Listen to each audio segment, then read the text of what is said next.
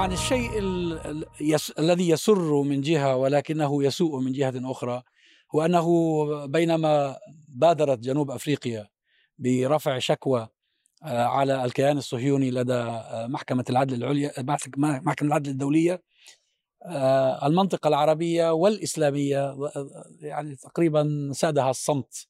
للأسف. لكن الحقيقة أن مبادرة جنوب أفريقيا عملت حراك بالغ الأهمية إسرائيل. من الناحية السياسية والدبلوماسية. ويبدو أن الصهاينة شعروا بخطورته فقرروا أن أن يتحدوه. يعني مش إنه فقط تجاهلوه كما كان رد الفعل الأولي لكن قالوا لا إحنا راح نروح ونعمل وكذا والى إلى آخره.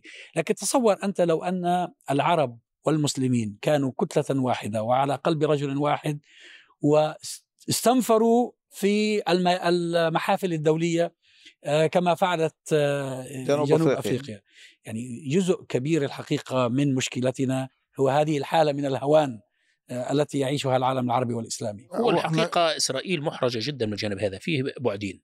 فيها البعد الأخلاقي المعنوي، أول شيء البلد اللي مقدم القضية لمحكمة العدل الدولية هي جنوب أفريقيا. يعني المثقلة بتجربة الابارتايد بالنظام العنصري. وهذه قضية طبعا عندها شرعية دولية عند الرأي العام الدولي وحتى في العواصم نعم الغربية مصداقية من درجة كبيرة. والجانب الثاني هذا يذكر العالم أيضا وهذا يعني مرتبط بالنقطة الأولى اللي فما جريمة أخلاقية وسياسية لا تقل على جريمة الأبرتايد التي كانت ترتكب في جنوب أفريقيا ودليل ذلك أن الدولة أو الجنوب أفارقة اللي هم ضحايا هذا النظام التمييزي والعنصري وهم اللي يتقدموا محكمة الجنايات الدولية. هذه النقطة الأولى. النقطة الثانية الموضوع هذا عمل ديناميكية عمل حركية سياسية ولذلك إسرائيل في البداية كانت تريد أن تقاطع وشنعت بالعملية ولكنها الآن مضطرة أن ترافع وتخوض معركة من الداخل من داخل المحكمة لأن فعلا وجدت نفسها آه، محاصر للأسف الدول العربية والإسلامية أنا بلغني ماليزيا وتركيا يعني دعمت جنوب أفريقيا فيما عدا ذلك بقية الدول العربية صمت القبور. لا الأكثر من ذلك موقف السلطة.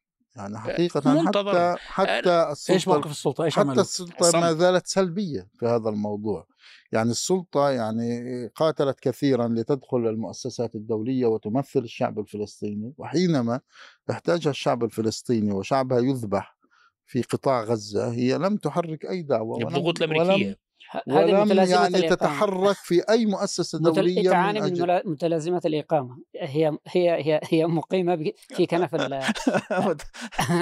جميل المصطلح. يعني لو لو تبنت مواقف راديكالية أو وطنية على طول هذا بس ينعكس على استقرار أبو مازن وشلته في رام الله. في الحقيقة ما قامت به جنوب أفريقيا فعل أخلاقي بامتياز وهو نوع من رد الجميل.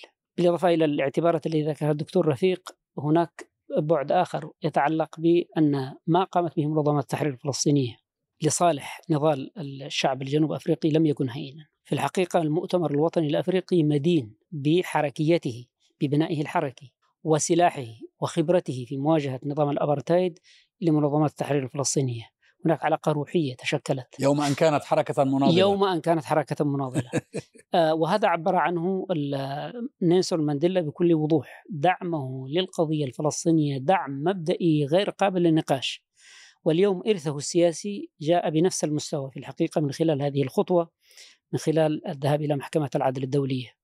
الحديث عن لماذا لا تتفاعل الحكومة العربية أيضا متلازمة الكفالة الكفالة السياسية والاستراتيجية لأن هذه الأنظمة في الحقيقة فقدت صلتها بالشعوب وهي الآن تتصرف على الضد من إرادة الشعوب وليست لديها استعداد للمغامرة في هذه المرحلة. هي تنتظر متى ستهزم حماس. وهزيمة حماس بالنسبة لها هو هزيمة النفس ال ال يعني التحرري. التحرري لدى الأمة. فليس من مصلحتها اليوم أن تضيف بعدا اخلاقيا لما ما تقوم به حماس ولذلك هو امتناعها عن عمل شيء. لا ليس دليلا على الضعف وإنما دليل على التواطؤ. لأنه هي لو كانت ضعيفة بس ضعيفة كان جملت من صورتها بأن آه، تضيف صوتا إلى صوت جنوب أفريقيا. ولكن الحقيقة هي متواطئة مع الكيان الصهيوني. فعلا كما تفضلت وقلت هم ينتظرون هزيمة المقاومة. ولذلك ربما أهم مكسب في هذه الأزمة الخير الذي في الشر كما يقال هو الذي جعلت الرأي العام العربي الشعوب العربية والإسلامية ولكن بالأساس في العالم العربي تكتشف حجم الترابط بين الاحتلال وبين الاستبداد. يعني الآن نكتشف أن الحاكم العربي فعلا هو عبارة على حارس حدود بأتم معنى الكلمة. مثل ما كانت في الإدارات الاستعمارية وقت الفرنسيين والإنجليز وخاصة مع الإنجليز نظام تشيفتم هذا يسموه هذا نظام الوجهاء. أن يجي الاستعمار الحماية الاستعمارية تكلف يعني شيخ قبيلة وجيه من الوجهاء حتى يسيطر على السكان المحليين تعطيه امتيازات وتعطيه صلاحيات. هذا وقع الحال الحاكم العربي وهكذا. يعني كل حاكم قطع يعني اقتطع له قطر من الأقطار العربية ضمن حدود معينة مهمتك الرئيسية أن تضبط السكان المحليين. ولذلك بالعنف من وبالسجون وأن تحافظ على على المصالح الدولية وأن تسليم تحافظ على المصالح للعشائر. الدولية. يعني حقيقة المشهد المكثف لهذه الأزمة ولهذه الفضيحة السياسية والأخلاقية هي وضعية مصر لهذا القطر الأكبر في العالم العربي. يعني مصر لا تستطيع أن تدخل قطرة مية إلى الغزاويين وبعدين يجوا المصريين يتحدثوا عن الأمن القومي المصري. يعني بديهية يدرسها الدارس العلوم السياسية. والاستراتيجية العسكرية العسكري لما يدخل الأكاديمية العسكرية ربما في الأشهر الأولى لما يدرس مفهوم الأمن القومي يقول ما يجري على حدودك فأنت غزة جزء من الأمن القومي الآن المصري. هم غيروا معنى العبارة الأمن القومي الآن صارت تعني أمن الأقلية الحاكمة. أي تماما. الفئة الحاكمة هذا ذكرني هذا أمس هذا أمس جاءتني هذا تفسيرك. أي نعم. لا هم هكذا يعني يعني أمس هذا أمس جاءتني رسالة من من أحد المتابعين يعني يشكر آه، من برنامج حوار لندن ومن ضيوف حوار لندن لكن يقول أنا أريد أن أذكركم بأن أنكم عندما تق- تنتقدون الدول العربية آه، قولوا أنكم تنتقدون الأنظمة لأن هذه الأنظمة لا تمثل شعوبها. طبعا هو يعني هذا معروف ما الشعوب. مغلوبه على أمرها. لعلها أصبحت واضحة لدى الشعوب بأن يعني لا أريد أن نقول كل الأنظمة لكن العديد حقيقة من الأنظمة العربية والوازنة. أنها اليوم تقف على مسافة من الخصومة كما قلت بالحد الأدنى مع حركات المقاومة وتحديدا مع حركة حماس. لأن هذا النفس عندما يتحول إلى حالة من الانتصار والقدرة على هزيمة المشروع الصهيوني الذي عجزت عن مواجهته يعني بين قوسين العديد من الدول العربية في المحطات المتعددة من 48 ل 56 ل 67 إلى آخره تجد بأنه هذا يعني نوع من الإدانة لها حقيقة. مدانة كيف يمكن لجزء من الش- يعني نتحدث نحن عن آلاف عشرات الآلاف ممن يؤمنون بقضية ويحملون سلاح لأن حماس آه، بالمناسبة سمعت. تذكرهم ويفعلون فقط بال- تفضل. باختصار لأن حماس تذكرهم بالجريمة الأصلية معركتهم مع الربيع العربي. هم في هذه الحقيقة خاضوا التي- معركة هذه وجود التي- حياة هذه- وموت مع هذه- الربيع العربي. هذه التي كنت أريد فالآن فالآن القضية الفلسطينية تذكرهم بأن بالنسبة هم هكذا ينظرون أن تهدلهم وجودهم. إذا هذه القوة التحررية انتصرت في فلسطين فسيكون لها ما بعد هو تفسير أو سؤال رئيسي. لا لا لا. لماذا لا. أخرت القمة العربية مدة شهر؟ لأنه كان من المنتظر خلال شهر إسرائيل ستستكمل المهمة. وتأتي الجامعة العربية حتى تدخل في الترتيبات السياسية لمرحلة ما بعد غزة وما بعد حماس. هذا لم يتم. ولذلك هذا هو المأزق أستاذ ياسين. الانعكاسات انعكاسات يعني خلينا نسميها انتصار المقاومة. أو آه، المقاومة. لا نظام صمود. صمود صمود المقاومة المقاومة. حقيقة هذا سيبعث رسالة إلى الرأي العام العربي كاملة لأن هناك حالة من الصدمة موجودة لدى الرأي العام بعد العشر سنوات التي مضت لفت نظري للأسف لفت نظري في برنامج على التلفزيون المصري أحد أحد المحطات المصرية استضافت آه، جنرال مصري قريب من رأس النظام آه، وكان الموضوع حول الصراع القادم إن سيكون الصراع القادم قال أنه سيكون في شرق المتوسط وكأنه ما يحدث في غزة ليس ش... ليس صراعا في شرق المتوسط. لكن أسوأ ما قاله هو انه مصر حاولت أن تناقش مع الجانب الإسرائيلي مسألة هو طبعا كان يتحدث حول فكرة الغاز طبيعي. مما ذكره أن هناك مخزون كبير للغاز في ساحل غزة وأن مصر ناقشت مع الجانب الإسرائيلي استغلال هذا الغاز وعلى أساس أن تكون عوائده بالمناصفة فقال له كيف المناصفة؟ قال نصف لقطاع غزة السلطة الفلسطينية ونصف لإسرائيل ثم يبرر قال لماذا هذا يحدث؟ لأن إسرائيل لديها قوة عسكرية وهو يريد أن يوصل المستمع المصري الذي يستمع إليه بأنه مصر تحتفظ بحقوقها السيادية فيما يتعلق بالغاز لأن لديها قوات مسلحة كبيرة وأن لديها قوة كافية للدفاع عن حقوقها.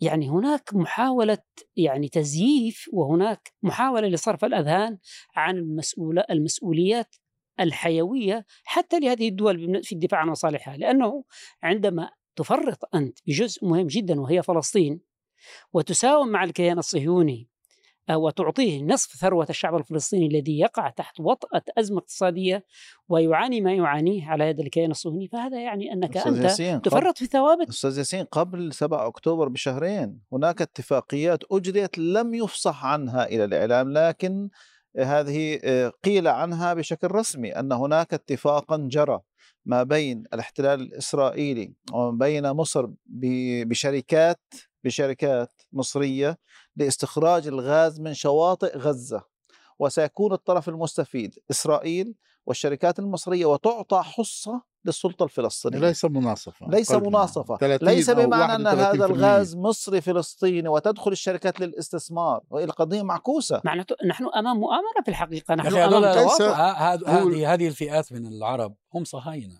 هؤلاء صهاينة. يعني شوف الآن الصهيونية لم تعد حكرا على فئة بعينها. تجد واحد يصلي ويصوم صهيوني. تجد واحد بيصلب صهيوني. تجد واحد ملحد صهيوني. تجد واحد يهودي صهيوني. الصهيونية هي فكرة وهؤلاء كلهم يحملون هذه الفكرة. وهذا يبدو أنها من متطلبات آه، يعني إقامة الشراكة أو الارتقاء بهذه الأنظمة إلى مستوى الكيان الصهيوني فيما يتعلق بالشراكة مع الولايات المتحدة الأمريكية لابد من صهينة هذه الأنظمة وكل الترتيبات أعتقد التي تجري لا، لا، في لا، ما يجري- ما يجري. عشان أنا- ما, نتحول ضد قلت كلمة وأكررها. العربية المعادلة في منطقة الشرق الأوسط بعد الاستعمار وسايس بيكو معادلة مختلة وهي آه، حقيقة تظلم شعوب المنطقة وتصب في صالح الدول الغربية التي أنتجت هذه المعادلة. يعني كل هذه الدول وهذه الأعلام وهي معروفة أنها كانت نتاج بعد ذلك استعمار طويل لهذه المنطقة. ونحن الآن آه، ولهذا أنا قلت أن دور إسرائيل دور وظيفي قوي وعميق في السياسة الغربية. وضرب هذا السرطان هو الذي أو هذه الإشكالية الأساسية هو اللي ممكن بعد ذلك آه، يحل الإشكاليات. وأنا باعتقادي أن الغرق في إشكاليات وصراعات مع الأنظمة أو مع الدول العربية هو يجعلنا آه، نبتعد عن آه، كيف؟ ما هي متحالفة مع المشروع نعم الصهيوني. كيف؟ هو نحن نبعد عن المشكلة إلى أعراض المشكلة. هذا عرض المشكلة. الحل الأساس ولهذا حينما تم توجيه ضرب الطوفان الأقصى للاحتلال الإسرائيلي تحركت الولايات المتحدة أنك لأول مرة أنت تضرب أصل المشكلة في الشرق الأوسط هذه المشكلة إذا تم فكفكتها وحلها أعتقد أعراض المشكلة هذه المشكلة هذه المشكلة التي يبقيها. ويديمها ويحافظ عليها هي الأنظمة العربية المحيطة بها. هو أنا النقطة اللي ذكرتها أستاذ هو- إبراهيم هي هو مو- الصحيح يعني فيها في الصحيح فيها باش نعمل تقييم موضوعي أنت تقصد التركيبة الجينية للدولة العربية مشوهة لأن ال- ال- المشروع الاستعماري خلق وضع مشوه. دول التجزئة العربية دي 22 دولة يعني في وضع هش وضعيف ما في شك. وبعدين ما فيش أي مشتركات لا مشتركات ثقافية مش ثقافية لا مشتركات سياسية لا تضامن وتكامل اقتصادي لا تكامل عسكري هذا صحيح. ولكن أيضا أوضاع الدول العربية أيضا متفاوتة. بلد مثل مصر بلد محوري. أنا تقديري مصر هي ضحية الشعور بالعجز والتآمر أو كليهما اجتمعوا عليها. يعني مصر وما أدراك بتاريخها وبإمكانياتها ومواردها تستطيع أن تفعل الكثير. ولكن الطبقة السياسية الموجودة في مصر حاكم مصر اليوم هو الذي رهن مصر هو الذي رهن القاهرة. يعني مثل ما بدأ السادات وقت يقول 99% من أوراق القضية الفلسطينية أو القضايا العربية. المنطقة. القضايا المنطقة موجودة عند عند آه. أمريكا. وأقرب طريق إلى أمريكا إلى قلب أمريكا هو إسرائيل. إسرائيل. هذا تقديري أكبر خلل موجود في المنطقة. النظام الرسمي العربي يستطيع أن يفعل الكثير. إذا في حد أدنى من التكامل والتضامن والرؤية المشتركة ليش بها إيران؟ ما هو إيران في هامش الحركة عندها أوسع. إمكانية مصر ليست اسمح من رفيق. ولكن أنا تقديري ضعف النظام أنا أكمل بهذا برك. ضعف سبب من الأسباب الرئيسية لضعف النظام الرسمي العربي هو مصر. ولذلك مصر هي الداء والدواء. أنت لا تطالب لبنان ولا تطالب تونس ولا البحرين ولا كذا دول صغيرة أن تكون في مقدمة النظام العربي. ولكن لما تكون الأركان الأساسية للنظام الرسمي العربي مصر والسعودية تائهة وضائعة ولا تستطيع أن تفعل شيء هو ولا تريد أن تفعل آه، شيء. فماذا آه، تنتظر يعني. لا دعونا نصوب النظرة بشكل دقيق. هذه الدول ليست تائهة وضائعة. هذه الدول الآن تحولت إلى كيانات متوحشة وهي الآن في بعض الأحيان تمارس حتى نزعة استعمارية. يعني الخراب الآن الذي يجري في الوطن العربي سببه هذه الدول اليوم كل الإمكانيات التي لديها استخدمت على المستوى الاقتصادي على المستوى العسكري في تدمير دول وفي آه، ضياع دول. وفي إبقاء آه، دولنا المهمة المحورية مثل سوريا آه، دول هامشية، اليمن اليوم دخل في مرحلة من الانقسام الممول من هذه الدول المتوحشة. اذا الاستمرار في القول بأن هذه دول أنتجها الاستعمار نعم أنتجها الاستعمار لكن هناك تحول حقيقي. اليوم هذه الدول في مرحلة شراكة مع الاستعمار وشراكة لا أخلاقية. جعل جزء من دورها دور متوحش إجرامي يعرقل مشروع إحياء الأمة يعرقل مشروع وحدة الأمة يعرقل حتى الم... يعني حق هي الناس دول في مم... في ممارسة هذه إرادتها هذه دول أسيرة آه، لدى عصابات. هذه العصابات مصالحها الشخصية الحيوية مع الكيان الصهيوني. هو هو في, هذا الأساس في جزء تعمل. مهم جدا أنه عدد كبير من الأنظمة العربية عندما قامت قامت برعاية أصلا. قامت برعاية. بريطانيا رعت العديد من الأنظمة وإنشأتها. يعني هي استمدت في الأصل الشرعية من قوة خارجية. الأسوأ من ذلك أن هذه الأنظمة لم تعمل على إعادة موضع شرعيتها بمعنى بدل أن تكون عبارة عن شرعية خارجية أن تتحول لشرعية داخلية هي قاتلت ضد ذلك. ومنعت يعني قضت على هوامش الحرية السياسية والممارسة هي السياسية. هي أحبطت محاولة كل شيء. وبالتالي هذه وبالتالي هي أبقت شرعيتها ويعني انبوب الأكسجين الذي تتغذى منه هي بقيت موجودة في خارج أوطانها. وذاك للأسف الشديد الحراك الذي يجري في المنطقة يقابل بردة فعل عنيفة جدا. ورغم أنه هذا الحراك أحيانا بيكون حراك مطلبي ليس حراك بمعنى الانقلاب وإلى آخره هو حراك مطلبي تحسين للظروف لكن هذه بتركيبتها اللي دخل جزء أساسي فيها هو الفساد الذي نهشها. لا يتعاطى ولا يمكن أن ينسجم مع مطالب الشعوب من الحرية وتحسين الاقتصاد والأمن الاجتماعي. ولذلك اليوم هذه لا زالت قائمة ولا زالت يعني تدخل في الوحل أكثر فأكثر. النقطة و... اللي ذكرها الدكتور عزام صحيحة تشوه الوقاع والانحراف الرئيسي حتى مفهوم المصلحة الوطنية الآن ما عندوش معنى. المصلحة الوطنية ما قبل لما كان يجلس الحاكم العربي يفكر في مصالح قطره مصلحة سوريا مصلحة العراق مصلحة مصر أين؟ الآن مفهوم الأمن القومي صار مرتبط بشخص الحاكم.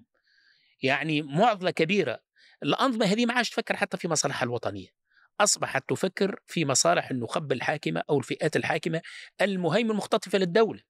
يعني الآن ما عادش في مسافة فاصلة بين الشخص الحاكم والدولة. الدولة ومصالح الدولة تساوي مصالح الحاكم.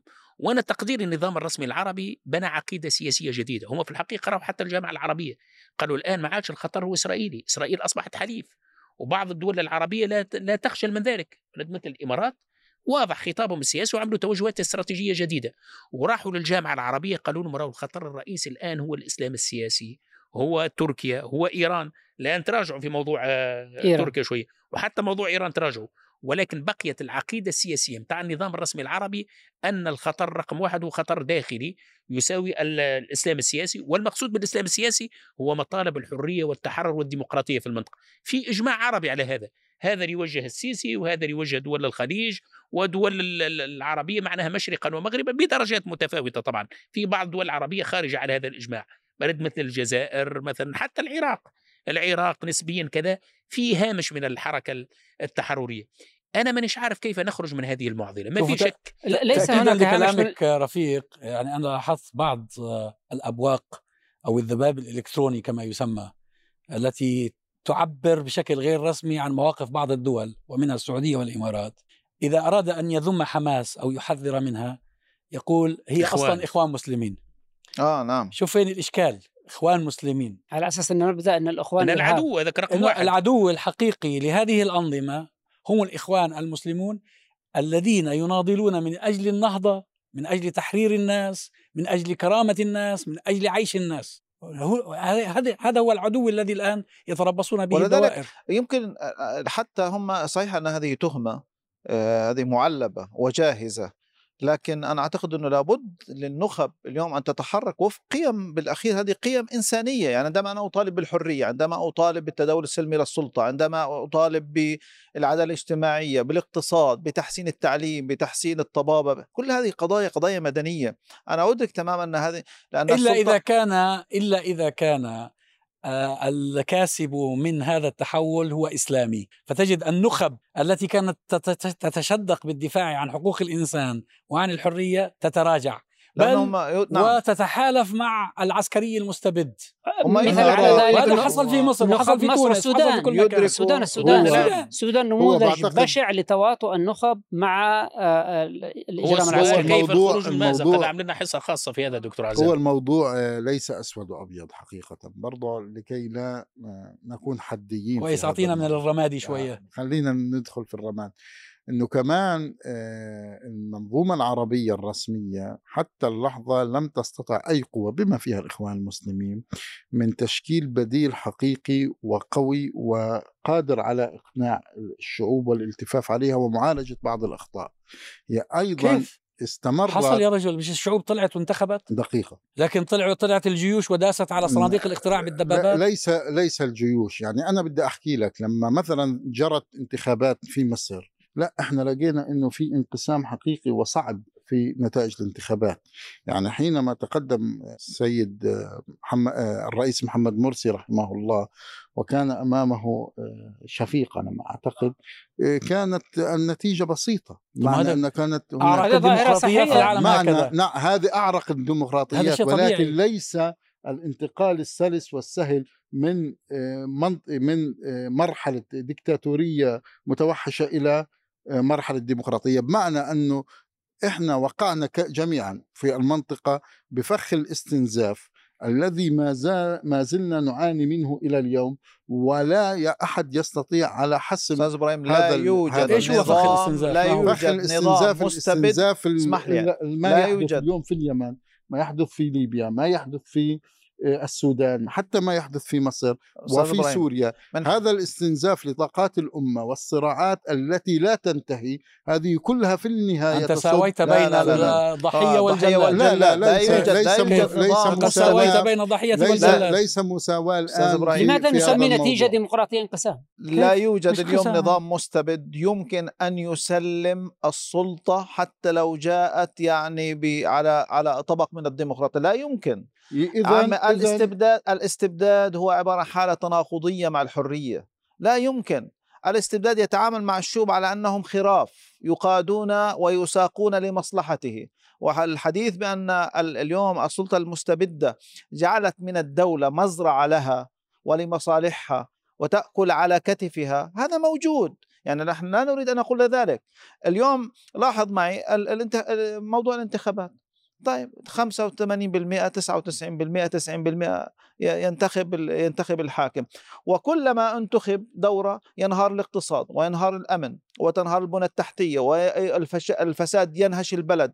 طب هذا يعقل هذا أنا أعتقد أنه هو هو شكل من أشكال التذاكي على الشعوب. وهذا بالعكس، يطرح سؤال الديمقراطية. الحقيقية هي التي تكون النسب فيها متقاربة. هو اللي يطرح هذا سؤال. هو صحيح. غير دكتور هي عزام أساسا هو اللي يعني الديمقراطية هذا. غير ممارسة. هو السؤال الرئيسي في هذا هو بعد التجربة اللي عشناها بتاع الربيع العربي هذا هل الدولة العربية بتركيبتها الراهنة قابلة للديمقراطية والإصلاح أم هذا لا؟ السؤال ال- هو الحقيقة مأزق كبير.